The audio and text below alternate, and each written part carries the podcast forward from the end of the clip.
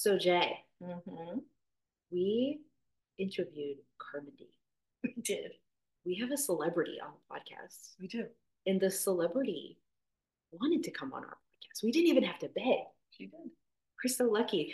I can't wait for you guys to hear this interview.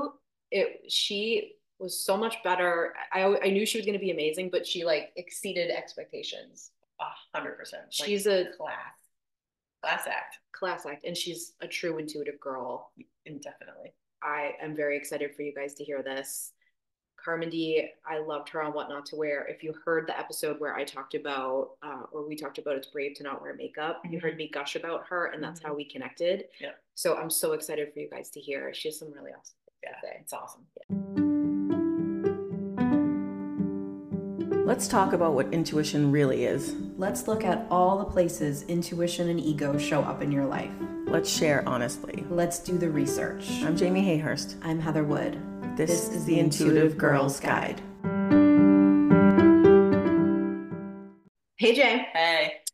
We have a very special guest on our podcast today, and I am trying not to freak out. Like, I'm trying to be cool about it. I don't think I'm pulling it off. Your eyes are definitely a little glassy. we have Carmindy here. Will you introduce Carmindy to the people? Yes, I would love to. Um, Carmindy is a New York based editorial makeup artist, beauty and lifestyle expert, TV personality, author, speaker, and entrepreneur with over 30 years of experience in beauty. Her work has been published in Allure, Elle, InStyle, Bazaar, Condé Nast Traveler, Town and Country, O, and many more. For over a decade, millions of viewers counted on Carmindy to teach them her insider makeup tricks on TLC's hit show What Not to Wear. But what really inspired her viewers was her confidence boosting attitude towards everyone. Mhm. Carmindy taught them how to see their unique beauty and stop any negative commentary going on in their heads. We're here for that. Oh, yes. She showed that all people of all ages, skin tones, possessing all types of features had the right to love and celebrate themselves. This inclusive way of looking at beauty differently inspired her to create Carmindy Beauty, a streamlined collection of affordable color cosmetics for everyone on Amazon. Known for her universal five minute face technique, Carmindy delivers the natural look alternative. With Carmindy Beauty, you can find your inner light and allow it to shine through. Yay! Welcome, Carmindy I'm so excited to be here with you guys. I love your podcast because intuition is everything. So this is so cool. Thank you. Thank you. Well, we first connected uh, over the podcast because yeah, episode. I might have been gushing about Carmindy on. on we were talking about makeup. So the whole the whole point of that episode was like, is it brave to not wear makeup? Which is like a very complicated question, Right. Right. Pamela Anderson has been doing recently. Yes. And we Right. kind of came to the conclusion that unfortunately the answer is yes. Yeah. Right. So I want to know, Carmindy, what are your thoughts on that whole thing of like wearing makeup, not wearing makeup, like what Pamela Anderson's doing? I'd love to hear what you think about all that. Well, first of all, uh, to say it's brave is silly. I don't think Yeah. it's brave. I think it's real. And what Pamela Anderson's doing, I think many more people need to embrace that.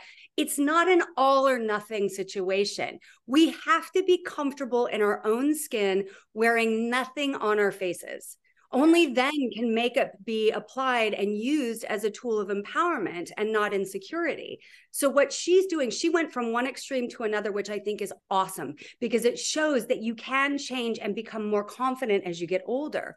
What I'm mm-hmm. seeing are these younger girls who are, I mean, there's going to be plenty of time for needing makeup that don't need so much makeup, not feeling comfortable being barefaced. And that I think is is an issue. And that's where they need to practice their bravery and being able to feel good within themselves. That's such an important distinction, I think. Like feeling like you have to have makeup on Mhm. or really wanting to have makeup on. Yeah. Yeah. And don't you feel too like there's a lot of trends going on now where like the reason for wearing makeup isn't to like enhance how you look or for your own confidence or to like show your features anymore. It's sort of like to contour in a weird way to look like someone else. To slower to fit in. To me, it's outrageous because it's literally a generation of people cloning themselves to look like one ideal beauty type. And there's no such thing as an ideal beauty type. If you look through history, going back to like, you know, uh, you, you go to the 50s, you go to the 30s, you can go to the 1800s, you can go back thousands of years. Beauty standards change every decade for thousands of years. So there is not one set idea of beauty. What makes beauty interesting is differences and uniqueness. That is what beauty is. I always compare it, even in some of the books I've written, to either a garden or a museum.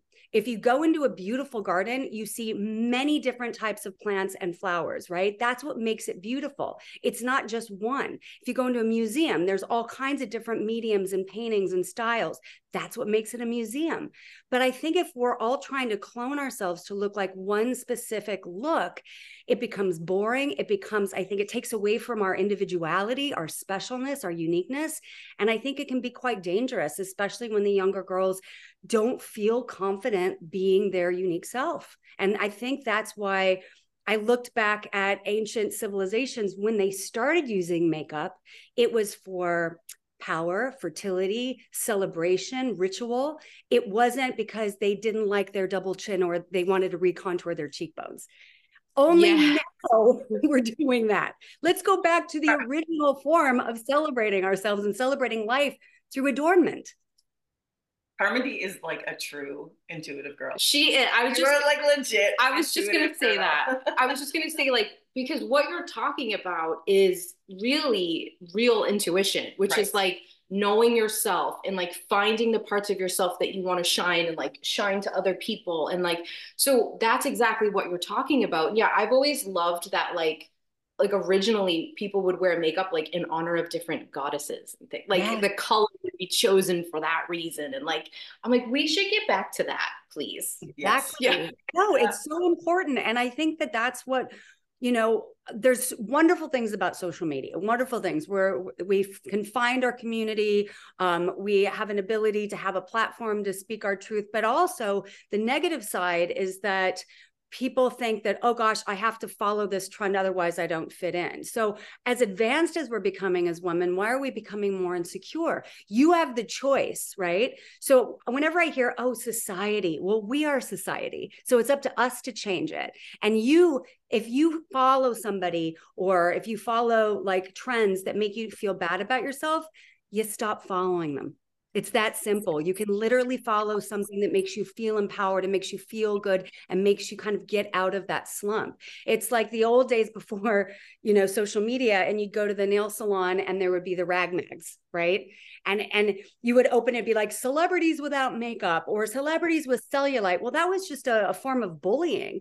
Put yeah. down I used to put down the magazines. Well, now you have to literally just stop following people that make you feel bad about yourself it's so true. Like I think in the world of intuition, we see this a lot where there's like like Jamie's favorite joke, I'm gonna use your line, okay. is is like, you know, you have to get up at 4 a.m. and meditate for like three um, hours and then drink a green smoothie, smoothie to right. be intuitive, right? It's the it's that same sort of messaging that's here in like I mean, basically anything women touch, that messaging is there. But like, right. it's that same message of like everything has to be done this one way. One way. Where to be truly intuitive, it has to be done the way that feels good to you, right? Like the way that you feel great. That's right. Every woman is born with intuition, period.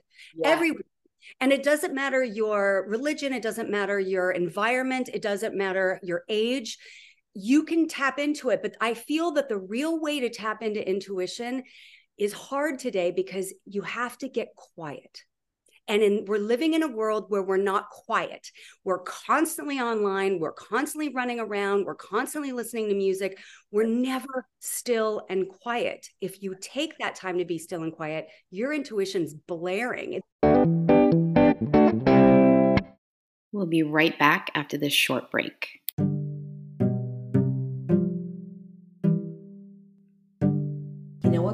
Great with podcast listening? A great cup of coffee from a great coffee shop. Yep, beans roasted in house, amazing baristas. You know where I'm talking about. Restoration coffee. Can we go? Yes, I need an Americano and maybe a panini too. Ooh, I need blueberry maple latte and probably a resto bowl. Ooh, yeah. Check them out and visit restoration-coffee.com.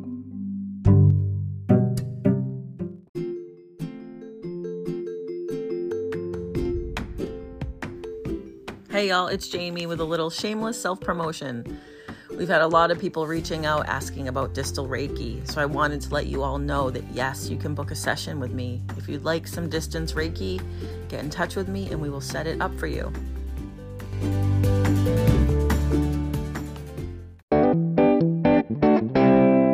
Speaking of being quiet, I would love to know like how you see the word intuition, what your relationship to that word has been. Like, did you grow up connected to that? Did you find it later? Like, I would just love to hear that from you.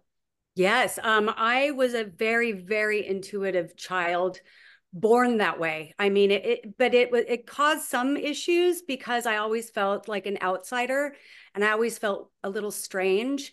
But at the same time, it led me to create the exact life that I wanted because I was always working off my intuition. My biggest struggle, especially I would say in my 20s and 30s, is trying to decipher the difference between fear and intuition, right? And you're like, oh, I'm just being afraid. And you're like, nope, that was intuition. Or sometimes they'd be like, no, it's my intuition not to do that. And then I wound up being wrong because that was actually fear. So as you get older and you start, like I said, being quiet and really resonating and learning lessons when you do make those mistakes, it starts to um, become easier to decipher between fear and intuition. Yeah. The intuition is a settling feeling. Even if it's saying stay away or go away, it's a little more settling. Fear has uh, anxiety attached to it, which I don't think intuition has. Agreed. I, I think that's why people have trouble really understanding intuition. I mean, we get asked a lot, like, how do I know it's my intuition? Because your intuition is very quiet. Like it it just exists. It speaks once. Like it's not repeating itself like fear, and it's not causing a lot of, you know, even though it is emotion, it's not causing a lot of emotion. Right. It's just desire. Right.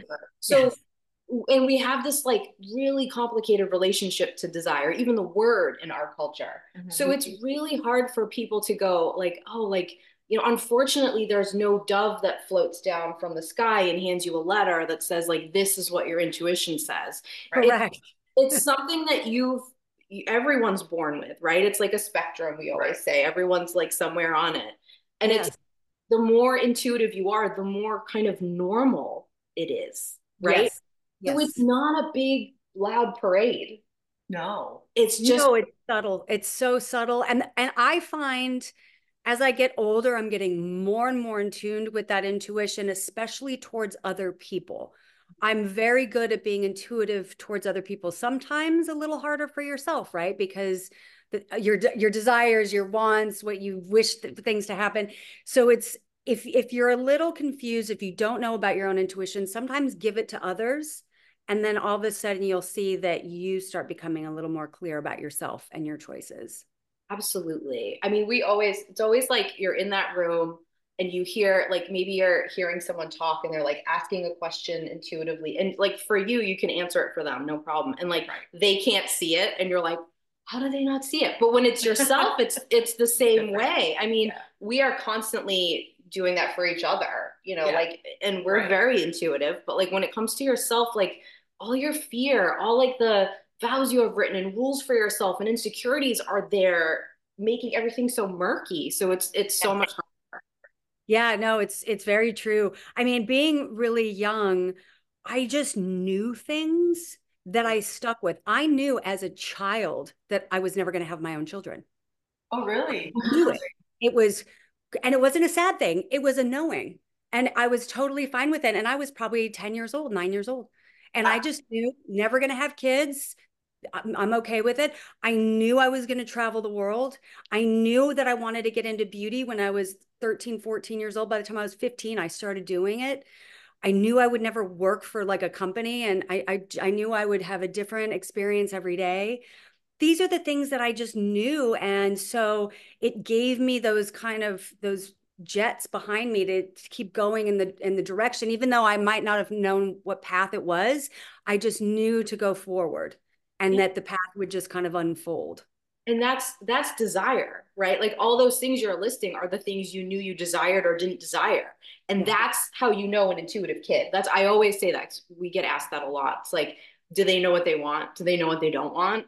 That's right. an intuitive kid and knowing those things about yourself for yeah. sure. But i also love that you are describing what I think is claircognizance. I was just gonna I was gonna ask you if you knew which Claire was yours, like the different types of like psychic knowing, and you just I mean I would definitely say you're claircognizant. Yeah, I don't know what it is. Tell me what it is. well, I love it. Jamie's the queen. Jamie's number one. So we all have all the clairs, right? It's like the psychic senses. I don't love the word psychic, but that's right. the term, right? Yeah. So, so, so clairvoyant. Clairvoyant is like seeing so that's me like i see images of things right? But clair cognizance is clair knowing like you just inside know something and there's yeah. jamie's that's her her number one. Right. so we get excited because i don't think that one's talked about a lot where it's literally like what you're describing like i just knew this and i can't tell you why and i don't i just know it. Yeah. well, we talked about how claircognizant is hard because it's it's no different than your own sort of like thinking inside voice. So it's yes. easy to question yourself, like like you were saying earlier, like is this anxiety or is this intuition? And when it's mm-hmm. actually seeing things, you're not actually hearing things, um, but you're just knowing things. It, it sometimes it's harder to, to, reconcile and like trust yourself with that. But it sounds like you've made that journey into trusting yourself. Yes. It took a long time. I mean, because I'm I'm a very reactive person and I jump off the cliff and I'm like without thinking things through sometimes, which makes life exciting, also anxiety causing because yeah. sometimes it doesn't work out and then you gotta like backtrack and be like, all right, next time. Mm-hmm. Um, but I think that at this age, I'm not jumping as quickly. I'm thinking things through a little bit. I'm still taking risks, obviously, because that's just I live on the edge of risk. That's that's just why I'm here on this planet. But um, I'm doing it in a safer way than I did when I was younger, where it was just like throw caution to the wind and we'll figure it out on the back end. Well, that got me into some trouble. so, yeah. But yeah. I, I think you're also describing the journey into intuition and ego, Correct. which is learning how to balance your desire and your fear. Like, you know, fear gets a bad rap, right? Like, because it's, I mean, it's not fun.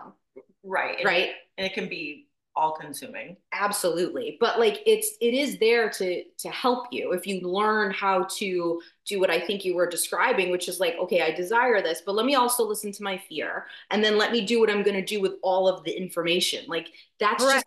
just the journey right? Yeah yeah because i mean i i say that I, i'm i'm never fearless. I'm i have fear but i do it anyway.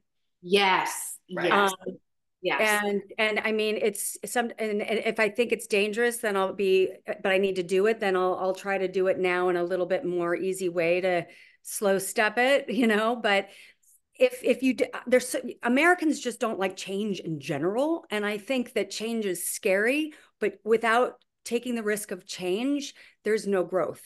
And so I think as women, we have to really lean into the scary sometimes to really see some big, beautiful changes. Absolutely. I, I fully agree with that. Now, you mentioned sort of like knowing who you are and like knowing what you're here to do. So I want to know because uh, going back to what not to wear a little bit. I don't want to talk about that the whole time because I'm sure you. No, it was great. I just had a sleepover with Stacy London. Oh, that's so cool! I love that. Nice. I think what stood out to me, and I know it's the same for Jamie, but with you on that show was that you weren't just doing people's makeup. No. Like you were obviously being very intuitive. Obviously, you're very empathic also. And like you were shifting their mood, altering their state. You were being clearly handed everyone's insecurities just like puked at you on Yeah. yeah and but then you you did it with such polish and such like in such a way that like the the people watching were mm-hmm. feeling better about themselves right, exactly. as the person in the chair well i mean because let's let's be honest they didn't always love their hair sometimes the clothes were a journey right but like i never saw anyone leave your makeup chair without feeling good about themselves right. so do you feel like that that sort of journey or like how would you word like that part of your gift and what you're here to do? That what not to wear was an absolute divine gift.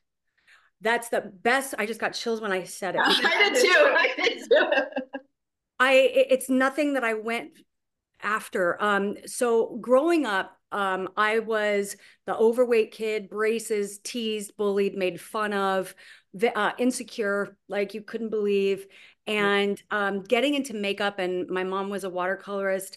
I learned how to redefine what beauty is, how to um, change the way I felt about myself. And I started reading books like The Seven Spiritual Laws of Success and Creative Visualization. But I, I started practicing, you know, these creative ways of feeling good. And when I went after the fashion industry, I intuitively knew that I, I wanted real beauty to show through. So I was always known as the light handed makeup artist. I was never hired to do the over the top makeup looks for magazine covers or even in the in the editorials. I was always hired to do the very natural look, the skincare campaigns, the girls on the beach and Elle jumping, like very, very real, very natural. And so when What Not to Wear came, I was able to give that gift that I had learned through makeup in a way that worked on every woman, no matter where in the world she was. If she was in Idaho and a mom of four, or she was a retiree, or somebody that just survived breast cancer, I was able to give not just the artistry that I knew in the fashion industry, but what I had learned about feeling good about yourself and how it's really about changing your mindset and reprogramming your brain on what's beautiful and stopping that negative commentary of well i don't look like cindy crawford so i'm i'm not beautiful. That is ridiculous. Every unique person is so specially beautiful. So i was able to have a platform for 10 beautiful years where i could teach women first and foremost how to shift their perspective first then lip gloss right? And it was so cool and so amazing. And it was like i said it wasn't something i asked for. Stacy london got the show and and they were looking for a makeup artist and they said have you you know met with Carmindy? And i, I had already been doing tv like morning shows like spring trends with almay so yeah. i was already tv trained but it, it gave me this really awesome place to to share that intuition. And i had women in my chair on what not to wear sometimes where I could sense there was abuse. I could I could sense that there was something too deep to dig into, and it wasn't that kind of show. And I gave him that respect and right. didn't um, unpack that. And yeah. so I kind of played the look over here game to give them something because some of them were it was deep and um and it kind of stayed with me and so i would always give them a package at the end of like goodies and handwritten notes of how to do it at home so at least they could start that way I have a question about this. Mm-hmm. That thinking about you, just sort of visualizing you with someone in a chair, and you're you're facing them, and they're facing you, and you're seeing sort of all of their inner demons, like the things they struggle with. How how has that affected your boundaries? Like, how have you dealt with that as an intuitive person who you're clearly mm-hmm. picking up their energy, you're picking up how they're feeling. You're touching them. You're literally yeah. touching them. Yeah. Like mm-hmm. sure you have to work on like how to manage that. And like Heather always says, like you should like observe but not absorb. Yes, yes, yes. What was that like for you?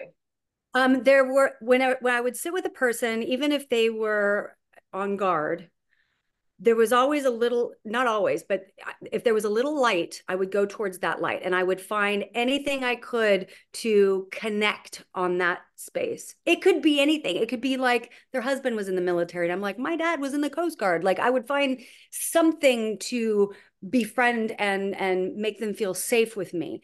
Sometimes it was they, there was no, no light. And if there was no light, I would just go through the motions and realize that I'm not giving this. This just happened the other day. I was doing a TV show um, and it was just a little segment. And I had never had this happen to me where uh, it was, uh, you know, on a location and the interviewer came in and she was extremely negative and very um, mean and and I had not, I was not used to that experience. And I, I, and I first looked at her and I thought, is there any beam of light? And that doesn't mean she doesn't have a light inside of her. I'm just that day, right? That moment. That's where the boundaries come in. And I realized that there wasn't enough time to to find that light and so i i just kind of walled myself and i went through what i needed to talk about and took deep breaths and and then just kind of shook it off it took me a little while to shake off that energy but i wasn't going to help I, I, that's when I realized this person doesn't want my help. She doesn't want the light to come in today for whatever reason. I always try to be compassionate. I don't know what's going on in her life. I don't know what she's dealing with, but I cannot give myself to this person. And so, and that those are the boundaries. But then I would turn and there'd be a group of people behind me that open to the light. And so I would just throw it in that direction wow. because that's where it vibrates out and then continues to grow. A couple of things really strike me about that. You know yeah. me, I'm like, yeah, I was like suck into like reading everybody's everything. That's just who I am as a person. But the first thing is uh, something that I think is really, really important if you are an empathic person, intuitive empathic, right? And that is knowing when the person in front of you is not open to you lifting their energy, connecting, and any of that. Like, and just not taking it personal, which I find very hard, to be honest. Yes. Yes. and then, eh, but just going like, I'm not going to keep putting my energy out in that direction because right. that's, I'd rather save it for the people, like you said, over there well, that are accepting. Oh, yeah. Because you know what? They might not be ready at that time to accept it and that's their journey. Yes. It is hard not to take it personally. It took a while for me to shake off that that energy because i was like what was that? Yeah right well it's hard as, oh. as like intuitive people like we want to help people so it's hard to learn that lesson of not sort of forcing that on someone. If they're not ready if they're not willing to receive it it's not going to hit yeah. Uh, we i think when you grow up intuitive and let me know if you if you feel this way Carmindy but like you feel like your worth unfortunately is in helping. sort of helping and managing the energy in every room and being the beam of light. Like what like it feels sometimes like that's my worth so if i'm not able to do that for you or i'm not doing it then there must be something wrong with me it yeah. took me a long time to learn like that's actually like i mean self-worth is a stupid concept anyways it to is, be honest everybody's worth every like doesn't right. matter but like right. to sort of disconnect that and go like that's actually not about me at all well and then you yeah. layer on top of that how women are like taught that we have to like help and heal and mm-hmm. like we have to perform for everybody and we have to like martyr ourselves for everybody like you that there are a lot of layers at play that i think we're all working to yeah. untangle yeah. And there's nothing selfish about doing nothing for anyone for a while and just really reflecting within there. It's actually the most healing thing you can do. I'm in a group of women out here. We do full moon goddess circles. It's a huge group of intuitives. Uh, I'm going on a retreat at the end of the month with them. And sometimes I show up and beam, and sometimes I just need their beam. Yes. Yeah. Yes. We all understand that when we come, we're all going to be in a different place. And that's what's great is that there's no expectation to have to like perform your light. Sometimes you just need to accept it. That's the beauty of a circle, right? Is that we're all yes connecting right? i mean that's literally the point of it right, right. is to like and that's why it's so connected to the moon right because it's you're cycling like right. that's just what's happening and right you know, sometimes you're there, sometimes getting to receive from people gives as much to the people as giving to them. You know, oh, yeah. like, yes, it's beautiful. I, I'm a huge fan of breathwork meditation. And I there was this amazing dome in the city that I used to go to in this breathwork circle. And sometimes I'd go in with, you know, my intention, right? Which is usually about business. Mm-hmm. and all of a sudden I'd be breathing and in this space and I would just feel that all my energy needed to be shifted over to like this gentleman that was two, you know, two people down. Mm-hmm. Something just intuitively told me just take all that energy that you're connecting with and throw it in that direction. Mm-hmm. And so you just do that. So that's and and that that's what's amazing about it. It is it's not always about you. Sometimes it's about giving to other people, you know. So you just yeah. that's part of the intuition is like, is it my turn? Oh, it's his turn or her turn or their turn. yeah. Yeah, and it, the beautiful thing is that it's it all still benefits you. Yeah, right. right. Like it's that's conduit. You're a conduit. That's right. the design, and it's it's so cool. Well, I also want to know what other kind of intuitive tools you love because I I did see on Instagram that you had some tarot cards, Cards, out the other day and I was like our girl likes tarot too. So what what are some besides the breath work and the full moon circle like what are some of your go-to tools? I mean, you name it. I, I like to try everything. I'm, you know, I'm reading The Seeker's Guide right now, Elizabeth Lesser, which is one of my favorite books. The Power of Now. That's my watch. It says now, just to remind me. It's like, what time is it? Amazing. Now. It's now. Um, so I like to read books like that to keep me on track. I love tarot um, or any sort of deck. Um, Monte and Amy Farber are two friends of mine that live out here in East Hampton. They write tons of tarot decks and astrology decks. They're astrologists, they're amazing.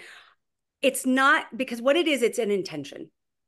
And every New Year's Eve, I just read for a bunch of teenage girls that had never gotten a reading before on New Year's Eve. And they were all like 14, 15, 16. And it was spot on. I mean, each one was like, because what it is, it's it's a tool to be able to just connect all that intention that you have, all that intuition that you have, all that energy you have.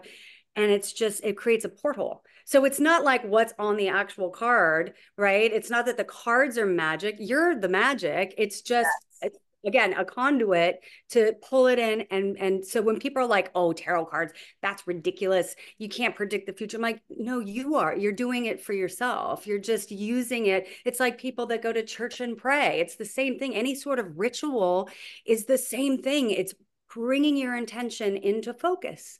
Yes. So it's it's so important. So yeah, I love I love tarot deck. I mean, I I'll do anything. I'll walk on the beach, jump in the ocean, meditate, full moon circles. Like I like I I've tried things that I don't like. Like I tried to do a sweat lodge uh, where they make it pitch black, and I'm like panic attack, can't do it. Like so, I'll give it a go um, to see you know as much as I can connect with. But sometimes it works and sometimes it doesn't. But yeah, no tarot, tarot cards like crystals. People are like oh holding a crystal like crystals don't have magic i'm like no you have the magic but it's again it's something to where to remind you to to, to laser focus on Absolutely. I think that's one of my favorite things about tarot or any kind of Yeah. card in general is that like it's such a great way to almost like break the energetic ice and like put 'cause if you're reading something in someone, they have to be in the right state, right? Like Right. they have to be there to receive it so you can really understand. And like something about just pulling out a card and talking about it, it it just like shifts that so nicely. And it's like you don't need the card, but it No. just helps everybody like have a good starting point. Yeah, exactly. it's you're so right it's like opening a door welcome Yeah. Yeah, I love that. I love that. that's um, really good way of saying it icebreaker Yeah, yes. I am also struck by her. So we talk about the universal fears and the human desires. So mm. just so you know about me, I'm always assessing what everybody is. So that that's just like my thing. Like as soon as someone starts talking, I'm like, they're this, this, and this. Like literally before we started, I said to Jamie, this is what I think karmic Right. are. But your love and connection desire is so strong. Yeah. It's so awesome. So have you heard of these? No that's why i'm so fascinated so the human desires are love and connection, significance, uh, Contribution. contribution, variety, certainty, and growth. So Mhm. we all want all of those all the time. That's what your intuition is always doing. It's helping you seek those things. But everybody has a top two. Right. And so if you're trying to, like, if I'm trying to help somebody past a block or I'm trying to work with someone, I want to know, even if I just want to talk to them, I want to know what theirs are because everything that they do and everything that they take in is going to be filtered through feeding those. Does that make sense? Yes. yes So- yes and then there's the universal fears, which I'll I'll tell you in a second. But I am so struck by your love and connection. Like every I don't know if you you can hear it or pick up on it. Maybe now that you you I'm telling you you will, but like literally everything you're like, and this is how it helps you connect, Right. and this is how you shine and connect the light. Like everything is that for you. And I mean, Jamie and I are both love and connection people too, so this is like bias, but like those are always my favorite people. oh good And for I love listeners, if you, want to like brush up on these, we have episodes about about these. Yeah. like, i'm gonna i'm gonna desires. definitely listen to Yeah. those Yes. But I definitely contribution. Carmindy is big on contribution. contribution obviously. and that's what we guessed we guessed those two but also variety. oh i was going to say when she was talking about like the jumping in i was like oh she's a variety girl too i Yeah. love that i love that about you but It's so I mean, you have the same top two as me, so obviously we should be best friends forever. But I I think when you look at the world in a way of like I want to make sure I find a way to connect to each person and find a way to contribute to them. Right. I think it's like a really I think it's a really hard way to exist based on my own experience, but I also think it's a really awesome way. Like it's it's like a double-edged sword. Like it's it's a really powerful way to kind of be in the world, but it's also a really it's it's you are always the person who's managing the energy of every room. I think. Like, do you? And it can be quite lonely, um, because because I am the person who, by the way, I love who I am. I love my life, and even though I've had extreme successes and extreme failures, and it's you know it's never been easy. It's always kind of been a little bit of a struggle, and um, I just I find that like you know I'm 52 years old. I'm going to be 53 in March. I'm single. I have no desire to get married, to live with a man. Um, I never wanted kids. I've been married. I've had long-term relationships. I'm open, but it's not on the forefront. I don't online date. Um, you know, I I worry about my business, not so much.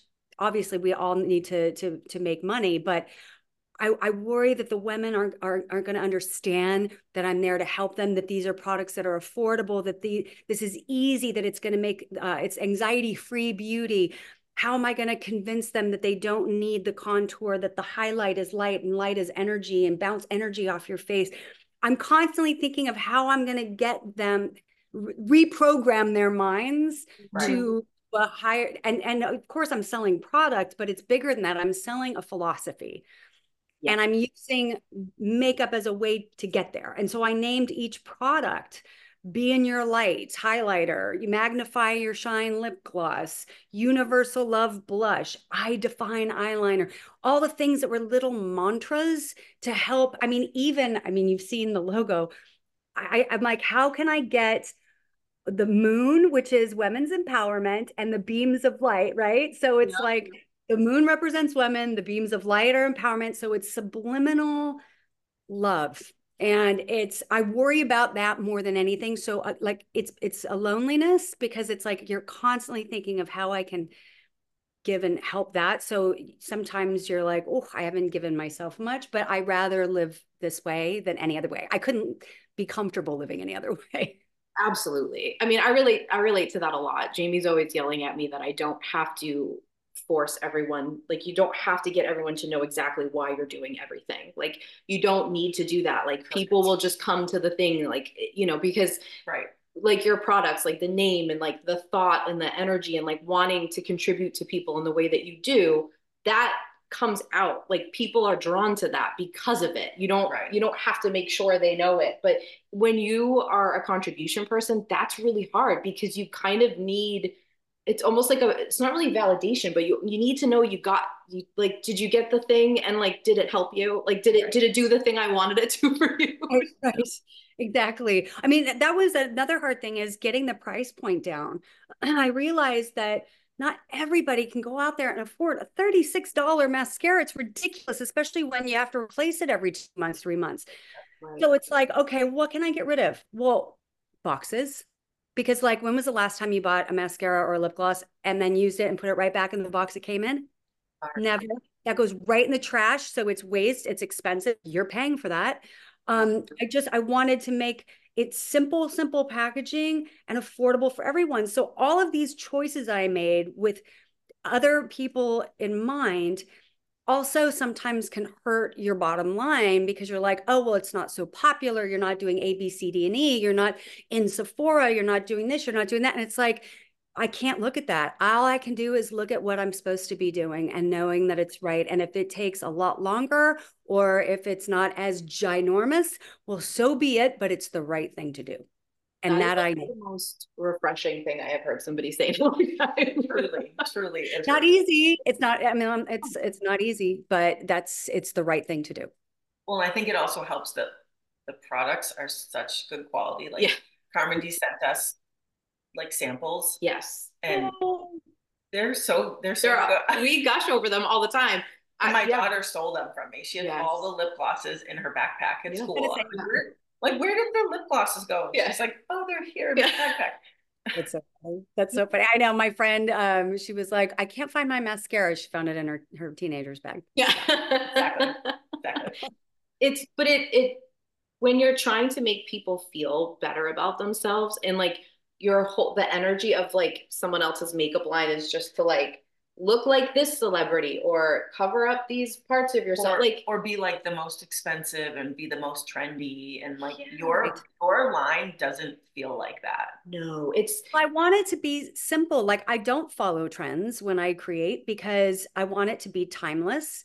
Um, you know, I- although cream blush looks great, I try to make things wearable for all ages. And if you are in your 70s and you have wrinkled skin and you put on cream blush and it starts slipping and sliding and moving into cre- no. So a, a sheer jet milled powder blush that's easier and faster and you don't have to blend and it lasts longer that makes sense so yeah it might not be on trend because i don't want trend i want forever day-to-day staples that you're going to have forever that's that's the key of course you can play with trends. Have fun. But i mean in terms of your daily life th- these are your go-to's.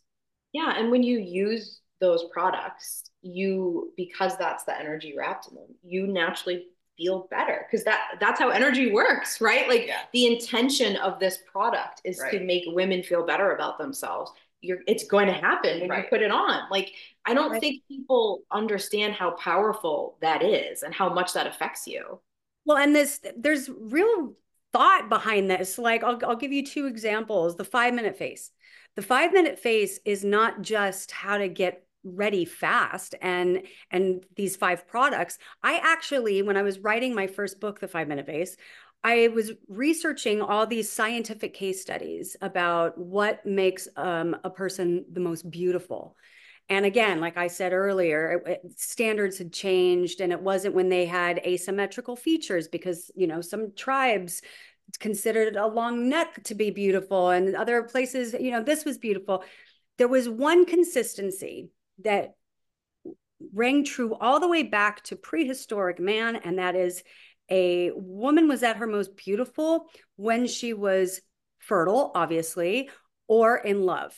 Okay. Because, like, you know, I'm in menopause, so that that ship's passed. But being in love mimics the same look of being fertile. It's that same feeling, that same energy. So five magical things happen. Your skin glows because you're radiating love, right? So that's how I created my highlighter. Then your eyes capture attention because you're trying to get your suitor. So that's a little liner and mascara. Your cheeks flush on a cellular level because you're blushing. And then your lips get engorged with blood because you want to make out. That's the five minute face. So I created five universal products to put in those five places that work on everyone from 18 to 80 to restore the look of being in love. So it's more than just getting ready fast. it's There's a so much real more. thought behind it. And then even the blush color, like people look at the blush color and they're like, that is not a shade I would pick. Well, I studied Renaissance paintings and looked at portraiture um, of the 1700s and 1800s so I could see women of color in portraiture. And these master painters used this shade in their paintings to mimic the look of blood under skin. So this color, although it looks a little orangey, is the color of red blood under skin. And when you put it on very lightly on people who are very fair, or you can layer it for people who have darker skin tone, it's that natural flush. yes i love that I did have that thought with the blush. Yeah.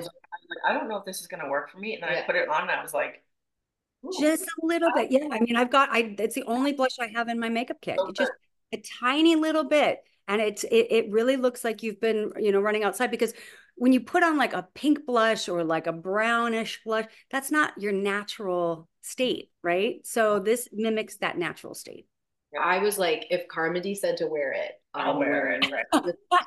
if that's what she's I've, I've been doing her five minute face Yeah. forever so Yeah. i'm gonna do it She's yeah yeah i'm i'm curious about kind of going back to the boundaries thing for being somebody who i'm imagining people want to come up and talk to you um because being on 10 years was what not to wear right Yes. Yes. um I- and still on uh, and uh, I think in 117 countries. Something It's crazy. so awesome. It's such a good show. Oh my God. All right. Anyways, I won't gush about it. But is it how do you manage the boundaries of people like wanting to come up to you sort of feeling like they know you like like is that a difficult thing for you like being so like you you have such bright warm energy like i like how do you approachable yeah how do you manage that well, I mean, these days I don't get it very often. Um, believe it or not, in a lot of other countries, I get it when I'm traveling because it, they're seeing it for the first time. In the United States, it doesn't happen so much, um, but when it does, I, I feel honored that I was able to touch these people because they always say the same thing. They always say, "You made people feel good." Not once has somebody come up and said, "Wow, that smoky eye you did," or oh my god i love that lip gloss. They're like you made people feel good. So that reinstates the reason why i did it and it, that always makes me feel good. When we were in the height of it mm-hmm. um and like and, and in the middle of when it was at its peak and we were really getting approached a lot there were sometimes people that came in um wanting to give everything and you just you have to be be lovely and and excuse yourself and you know because sometimes it was a little intense because they could they could see that you were an empath and they were they were open. So they were like and here's everything about my mother and my childhood and da da da and you're like I'm not a therapist you know sorry. Exactly.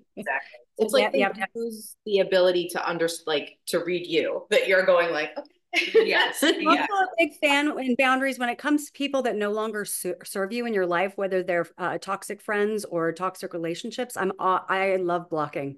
Oh, oh do you tell us more? Yes, yeah. tell us about uh, that. Like, like literal and energetic blocking.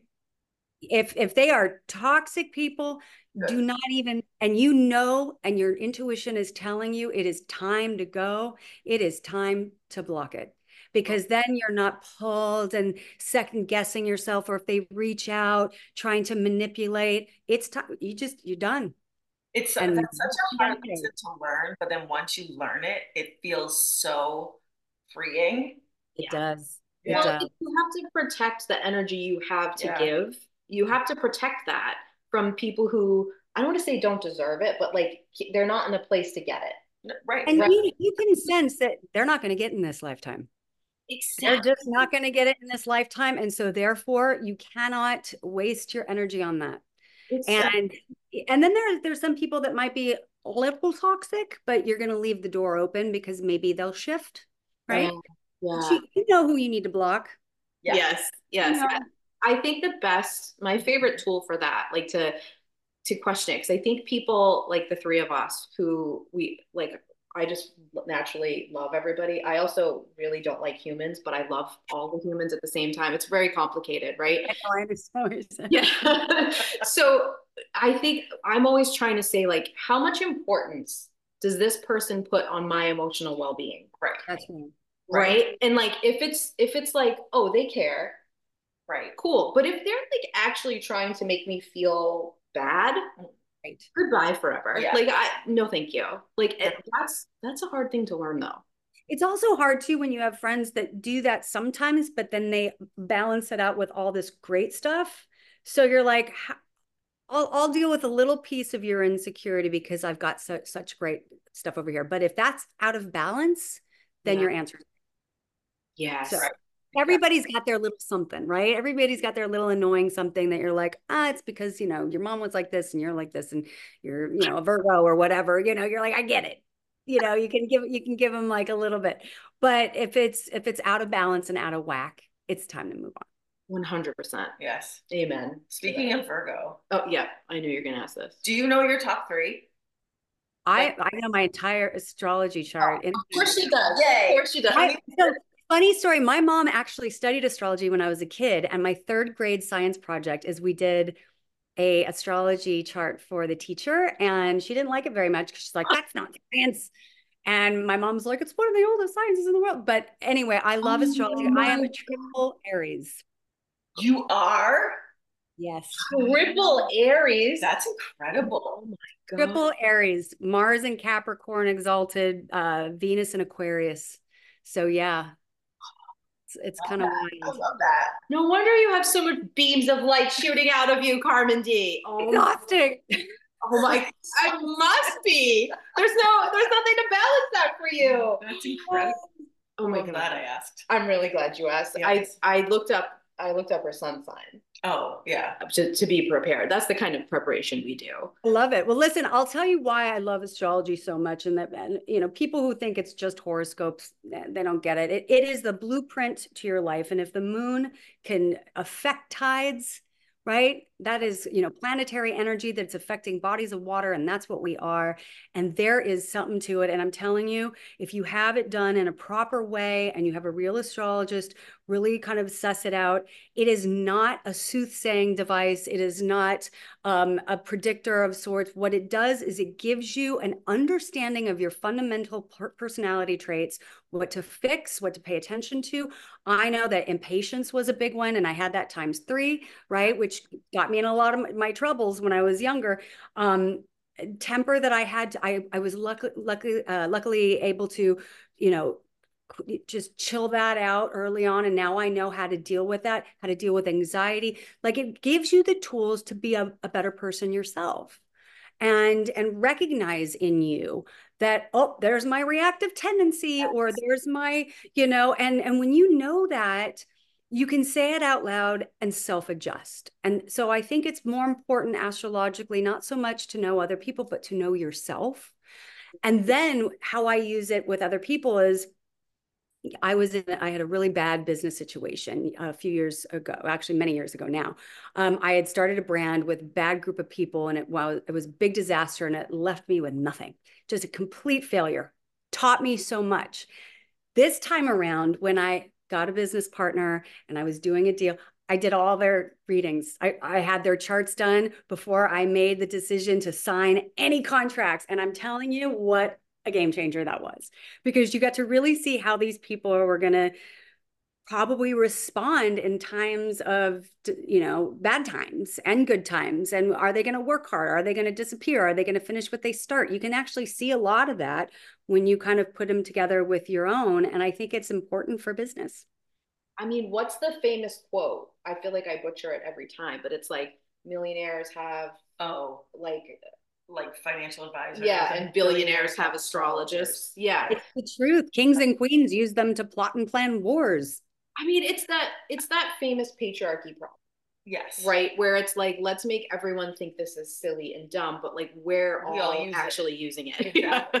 well, and that's the thing. I think that a, a lot of young girls uh, who you know read a couple things then blame their bad behavior on it. Well, I'm just a this. Well, no, you have to take responsibility for the positives and the negatives. So, yeah.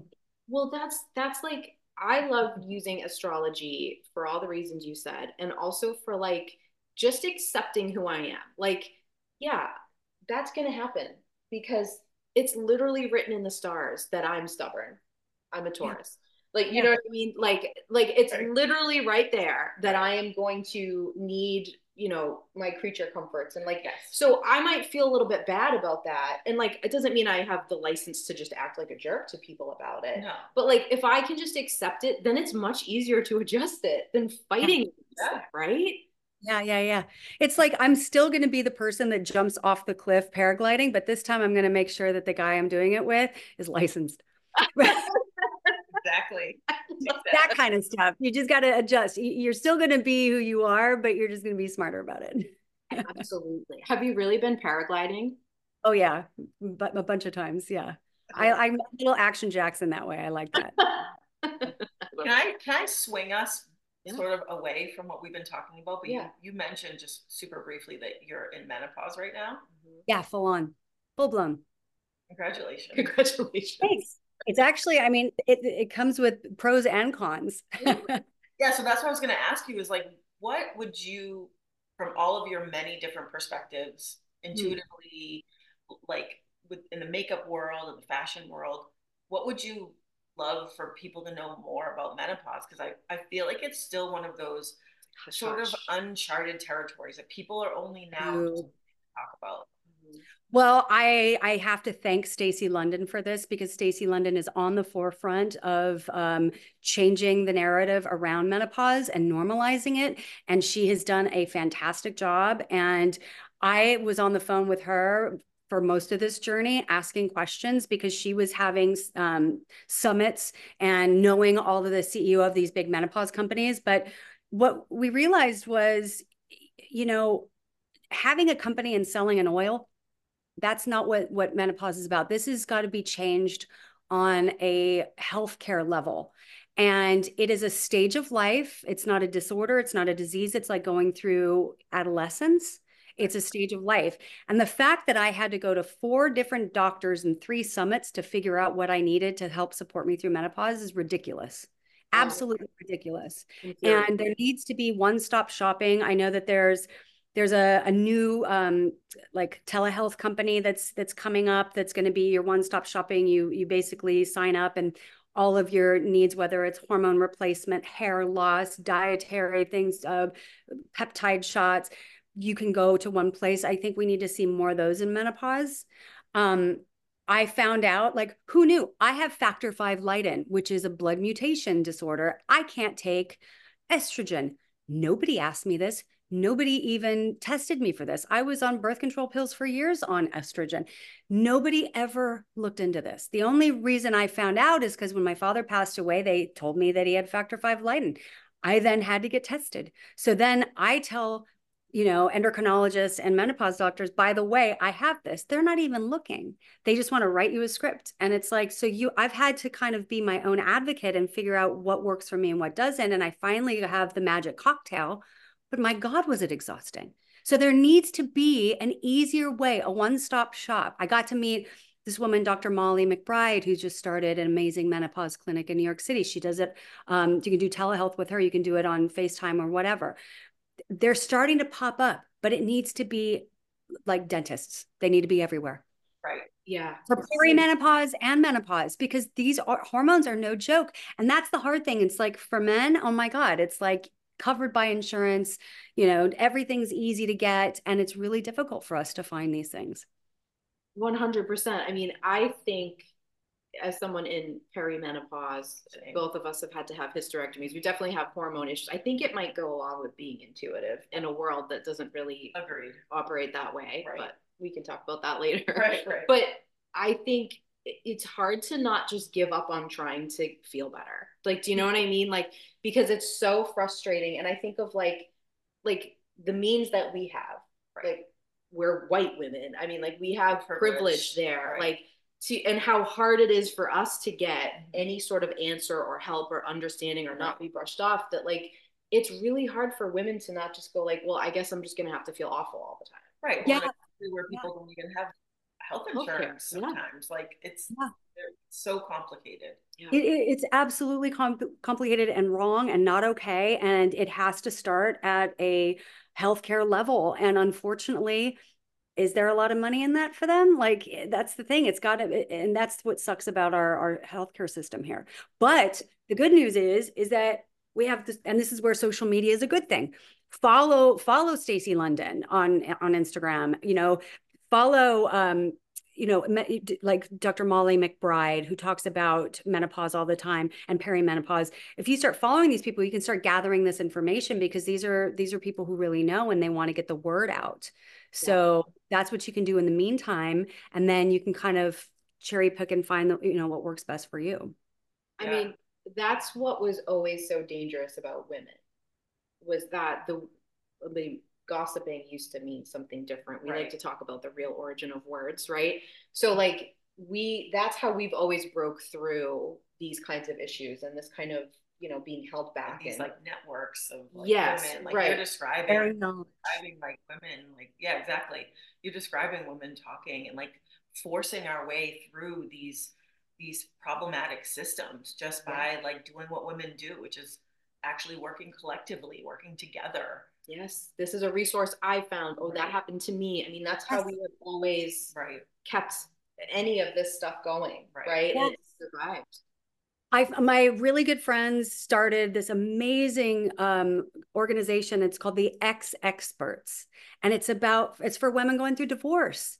Because I remember going through a divorce in the 2000s. I had no help. I had nowhere to turn. I didn't know what to do oh my gosh, now they have a whole community of women who need help when they're going through a divorce, no matter how difficult it is, whether they're, you know, would they have kids or not have kids, from finding resources for attorneys, knowing what their their rights are. Like it's incredible incredible. You know, um, the Cancer Cartel is another one. These are women that are raising money to give to women to take care of their basic needs because they're dealing with cancer, whether it's the phone bill or, you know, grocery shopping. Like it, these are communities that I'm finding that I'm like, oh, this is awesome. How can I share this? How can I be a part of it? How can I help spread the spread the word? Yes. But there, there's a lot of wonderful things out there on social absolutely and, and that's how we that's how we keep it going right that's how we get the information right. to people it's by by sharing and talking about it and that's what's always been so magical about witchy women like us right. and that's what we do right yeah yeah it's so funny because sometimes i'll get like you know these newsletters and it's like what this celebrity celebrity wore, what that celebrity wore. I'm like, who cares? Yeah. I want to hear like what we just found out about hormones or like you know another way that, that proves that you know you can sleep better at night. Like those are the things that mean more to me than like what somebody was wearing yes you know? what you're wearing is cool like thumbs up but like mm. what are you about? What, yeah. what have you learned that you can right. share with the class? We want to know. Yeah. Yeah. And i think that's what happens in menopause is like the blood and the situation and everything is not happening down here. It moves up to here mm. and now we're thinking differently and we're resonating differently and we're taking all that energy and and kind of taking that knowledge and growing in that way right i think what used to strike me so jamie and i pre-covid times used to run full women, full moon women circles oh, and cool. what really struck me was women who were in menopause mm-hmm. when we would talk about cycling they would say i don't cycle anymore and I we would both go, yes, you do. You just don't bleed, right? Like you're still following those sites. You're still. It's just this this one element of it is right. happening, right? Like so. I think that's such a a cool way to look at it. Like you're not bleeding here, but like the blood is going here. here. Yes. Yeah, it's just it's just all that energy is shifted into this more knowing place. And you know what happens? It's funny. I was actually who was I looking at? It was um was uh, some celebrity who was in her 60s talking about how like men don't look at her or no how people say men don't look at her and she's not attractive and she's like no i'm attractive i just know more and take less. And it's true it's like when you get to this stage you you don't have time for bs you don't need the attention. You're you're you're wiser you're sharing you're connecting. So all that stuff goes away. So yeah a lot of people kind of go Oof, i don't, I don't want to go near that. That scares me and it should. Yeah. Yes, agree exactly. I mean if it scares you don't come near me because i don't want to be with somebody who finds that scary. The crystals are working the exactly. crystals are working if you're exactly. backing away. Exactly. Along those same lines, I feel so being intuitive and studying, you know, the history of, of women, the most powerful and the most scary to everybody, women, mm-hmm. are women who are over the age of 40. Right? That's right. Yeah, right. terrifying. Uh yes. Because- the crones. Exactly, yes. exactly. And the thing is like it makes sense because they are the wisest. I mean, we're in we're in that group, so like we're talking about ourselves too, right. but like they're the wisest. They're the ones who have been through it and have learned the stuff and are ready to share it and to help people. And mm-hmm. I think you can still see especially in the beauty industry, right? right? That like we're still trying to like vilify them or make them like a, a, scary thing like oh you don't look like you're 20 anymore and it's kind of like yeah it's ridiculous. It's ri- absolutely ridiculous. No and i think that society has sort of cast women off after a certain age. Yes. they're like not important anymore. It doesn't matter how you look. It doesn't matter um, like how appealing or attractive you are to people. But i think mm-hmm. that's what i love about your brand Carmindy is that like I, I don't feel like i feel like with your makeup you care about how i feel. I do but you don't but you don't care about like whether or not I look great or attractive I want you to feel good, period. Yeah. Right. I want you to feel good. I don't want I don't want you to feel right. never once. I have never contoured a face in my life. Right. Yeah. Ever. And I've been a professional makeup artist my entire life. So that says something right there. And it's like if you look at any of my work, it's it's what I'm doing is I'm taking a face, my eyes blur when I see a face, and what's beautiful pops out, whether it's an eyelash, a cheekbone, an iris color, a crooked smile. And whatever pops out, I just intuitively know a thing here and a thing there and boom, all of a sudden they see it too. And it's it's this and it doesn't it doesn't so much translate all the time on QVC or TikTok or whatever. I don't care. If you do it when you're feeling it, that's what matters it translates in the energy of the person that you're doing right to, because yes. you see them look at themselves in the mirror right i'm just picturing you doing like the spin on what not to wear right into the mirror and their face and that's like how they, they hold themselves yes yeah. and like that right. that's what you give people and that to me mm-hmm. is what beauty is yeah. it's like shine and like going back to what you're saying about being cast off at a certain age, I, I've told this this story before, but the most beautiful woman I ever met, that this one of my favorite stories, was not a model or a celebrity. It, I was in Orcas Island in Washington State having lunch with a friend, and this beautiful woman walks into the room, and she's glides over to us and she gives us her business card and we start chatting with her and she had just opened up a bed and breakfast. She was 90 years old. And she said that she you know followed the traditional path. She got married. She had kids. She took care of her husband and her children. Husband had passed on. Kids had moved away. Her dream was to go to culinary school. She did so in her 70s or 80s and then she took her property and turned it into a bed and breakfast. And she was promoting it at 90 that was the most beautiful woman I've ever seen. Absolutely. Because of what she did and how she lived, and she radiated this light. It wasn't about, oh, I did this model or this celeb. Nope, it was that woman, yeah. and she was 90. And isn't that what is so dangerous to everybody? Is that right. like it when you start to go like, I don't, I don't buy into it anymore that only youth is beautiful. Right. And I don't buy into it anymore that I need to try to look 19 or like or like that there's one, you know, way hair color or one like right. I, if I just don't buy into that and at any age can feel beautiful about like feel good about myself and feel beautiful well that's that's being is about as dangerous as you can possibly be you well, i think the, the word danger is, is is good because when you're young and vulnerable and trying to look young and vulnerable you can be controlled. Correct. Yes. Exactly. Or at least they think they can control you.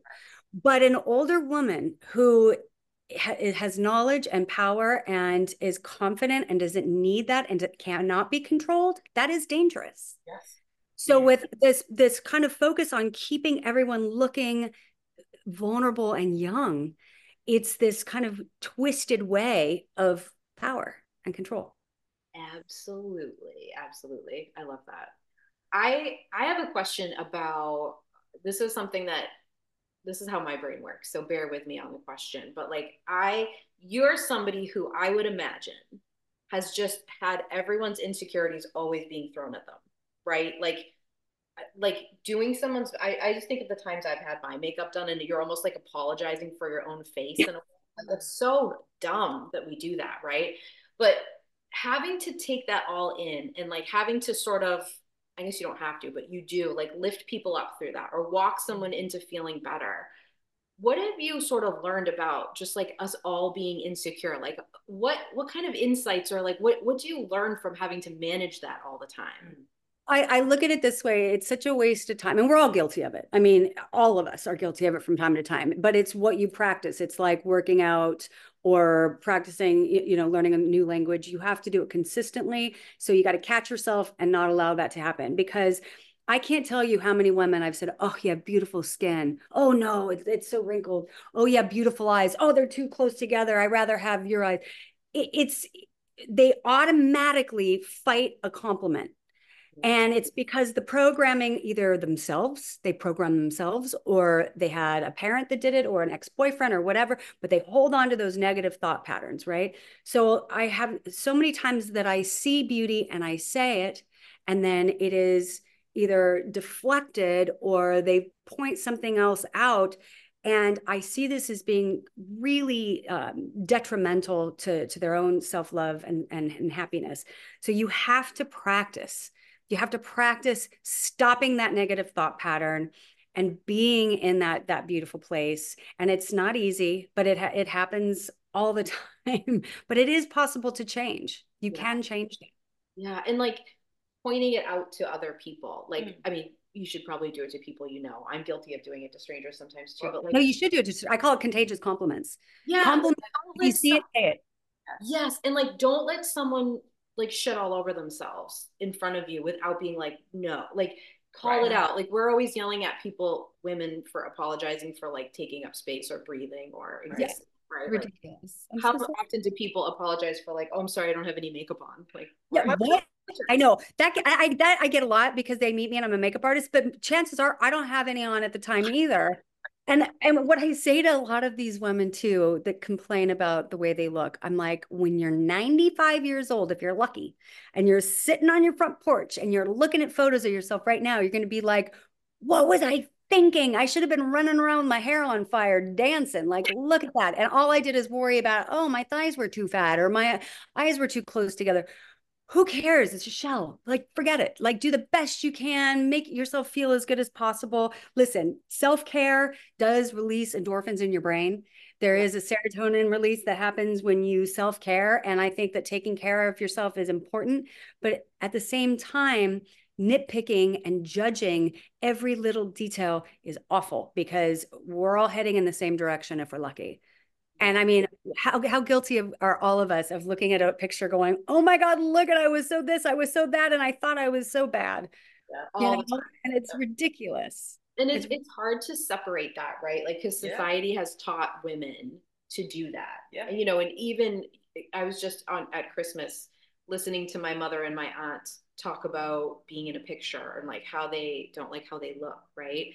And I was just thinking, like, oh, like we we're doing this about ourselves, but we're passing it on. Yeah. We're we're Yeah. Oh yes. yeah, right Right. and so it's it's it's hard to sometimes like take that in and go like i need to separate these voices of what i've been taught that like i owe everybody some version of myself right, like Right. because Oh. i identify as a woman i have to wear makeup but like somebody who's um, identifies as a man doesn't like that doesn't make any sense right, like to pull yourself away from that so it can be hard but it's so important to do what you're saying and i really do think that's the ultimate self-care is to like catch it Yeah. and to mm-hmm. practice it consistently and to like call it out on other people but like check in with yourself about it because that's really the only way it shifts at all. And like you said you don't want to be 90 and be like why didn't i just enjoy being young and hot Exactly. It's, I remember there was, I- think it was the last book that I worked on. It was called Bloom, A Girl's Guide to Growing Up Gorgeous, and it was for tweens. Unfortunately, it was too late because they were already onto TikTok and and most of them were I just didn't get it early. I think it might have worked about 10 years before. But during that shoot, I had these beautiful teenage girls. They were all my friends' daughters. I didn't have any models. They were friends' daughters and a variety like you can't imagine everybody. And i remember there was one mom friend of mine who as and it was it was about empowering yourself and celebrating your your uniqueness and and how to feel good and and not playing the compare and despair game. And as i was uh, doing makeup on one of the young ladies um, her mom was in the mirror going i look so fat. And i was like you gotta go. Go get a coffee go walk around the block you're you're literally teaching what I'm trying to unteach here by being here, standing in the mirror and talking about how you look in the mirror while your teenage daughter is getting her makeup done, learning how to empower herself and feel good. So you got to go. So it is true. We are conditioned either through parents or society or boyfriends or or you know how many people want to wear it was when they were teenagers in school being bullied like I was why are you now in your 50s and you've accomplished all these great things and you still remember what these kids on the playground said to you? Stupid is that. I know. I i agree. We talk about that a lot. Yeah. like you know we we like to dig into like the the energy the root cause you know behind everything going on. And it i feel like it always goes back to somewhere between the age of six and like 16 that you're like well this one person said this shitty thing to me a couple times and now right Well, you like wrote something about yourself. it, it became a part of my story it right? became a part of who you are. yes and uh, like crazy and, it, and then yet you get complimented 1600 times and why are you not making that part of your story Exactly. exactly, Right. Exactly. it's the way the ego works man it's Yeah. no fun Yep. I I'm wondering. So you said that you were growing up, you felt really different. You said you were overweight, braces, all that stuff. Yeah, I, I grew up in Huntington Beach, California. So everybody was like Baywatch, right? And here I was, I was, you know, awkward and and you know, I look back now, I'm like, oh, it was adorable. But like at the time, you're not because they're I got bullied and teased a lot. And um it really I look at it now going, what a wonderful thing because it it projected me into this world and I'm able to connect with people and make them feel good. So it was a gift, that bullying and teasing. And I can look at it because of the intuitiveness and being in touch with it as um you know, these children were suffering in their own way. They didn't know how but nowadays with social media it's a lot harder and it's a lot more intense and i just don't think that they're getting um, that those positive messages out there and they're not learning as quickly because the minute there's one bully there's another and then you have to look like this person and that person and da da da da it's just in your face. Like we still had times to just go out and go to the beach and figure it out and cry in our bedrooms for a second and then get over it. And like nowadays you really don't have that opportunity. Right it's always in your pocket to, yeah. to have it there. I yeah. agree. How do you think feeling that way growing up has like informed what you do because i'm always so struck by how the the wounds we are in our inner child get mm-hmm. we end up so many people end up spending a lot of time healing that in other people right like yes. it it's it's so yeah. magical i think but like how do you think growing up that way and then being perceived and i'm sure you hear all the time how beautiful you are and then being in the beauty industry like how did that sort of inform how you approach this now um, well, you know, again, like I said, having those insecure, real insecurities as a kid, I also swung the pendulum this way and was putting on way too much makeup when I was still playing and being into this. But it was my mother who was the watercolorist that taught me how to see sheer washes of color and how there's beauty in so many different things. So I slowly began swinging that way. And then when I was able to make people feel good, I'm like, this is addictive. I love this feeling. God, that feeling of making somebody happy was like, whoa, this is this is so good. So I think that I would not have gotten that unless I was bullied and, and had those insecurities and then healed from them. And then I'm like, okay, well, how did I heal from them? Well, I used to do five things, these steps, right? So then I started writing about these steps and then teaching these steps to people. It's how to achieve soul beauty. Right. So there's five steps. Number one is mirror mantras. So that's uh, changing your brain pattern of sit. And if you hear like, oh, look at these dark circles, you're like, I have beautiful irises you know you always have to say something positive even if you hear something negative because you're retraining your thought process. The, uh, the other thing is feature focus. Find what you love about yourself and celebrate it. So if you if you have terrible lips or you know a crooked eyebrow or something you don't like focus on what you do like. Feature focus. Look at what you love. Celebrate that. Play with that right then another thing is uh, practice the ancient feminine ritual of beautification. Again, it raises the endorphins in your mind. That ritual of self care makes you feel empowered when you're doing it, again, not as a tool of insecurity, but as, as a tool of empowerment. Another uh, step is to let go, let go of the bullies, what they said to you. Like I had a hairdresser tell me when I was really young that my forehead was so big that you could shine a movie on it and that I should wear bangs for the rest of my life. And I wore bangs for years because of it. Oh, rude. That's stuck no. in my head.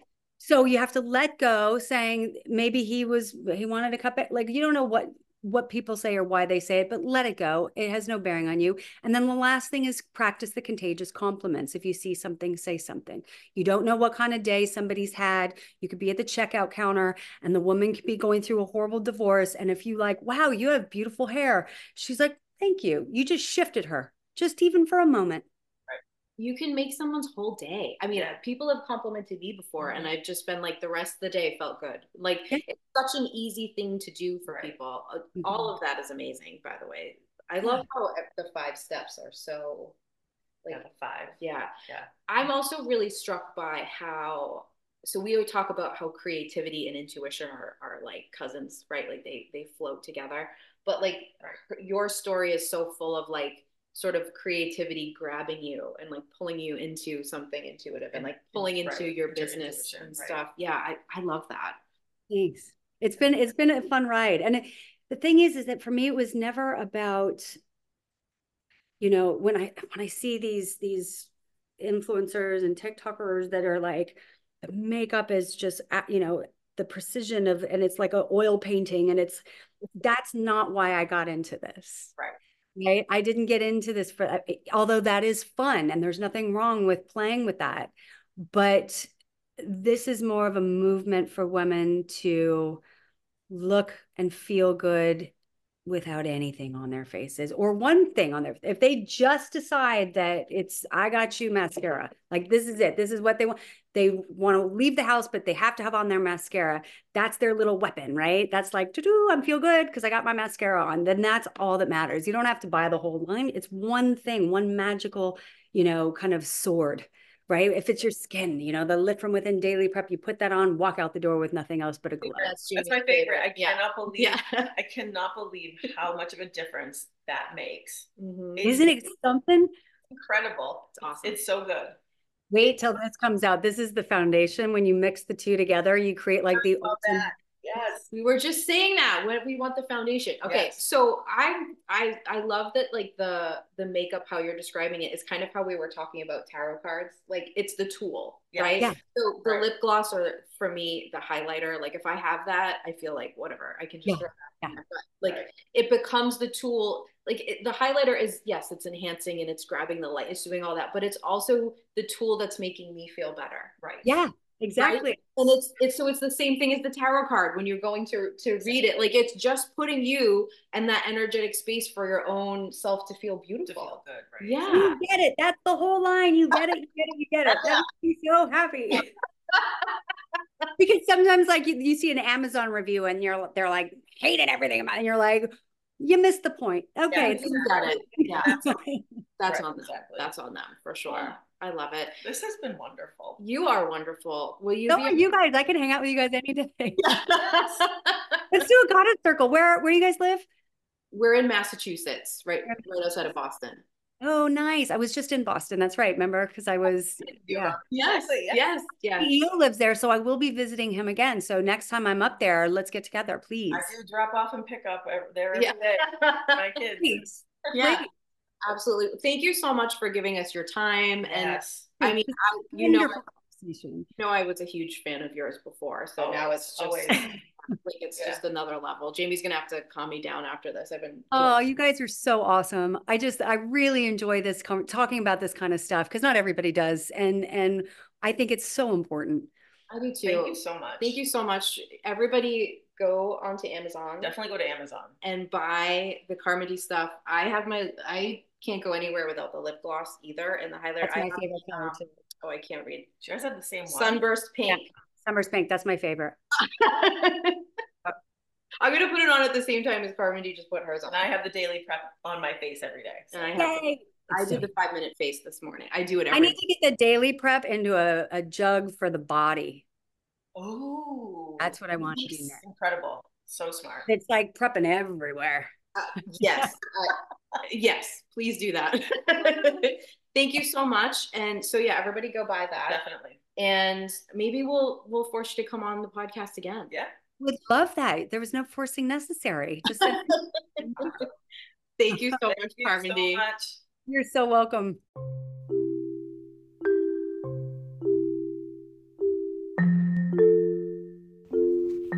Hey everyone, Heather and I have an ask for you. If you love this episode or if you love the IGG, can you do us a favor? We need you to go onto whatever platform you listen on and download, subscribe, like, love, whatever it's asking you to do. Can you go do those things for us on the platforms that you listen on? It would mean so much to us.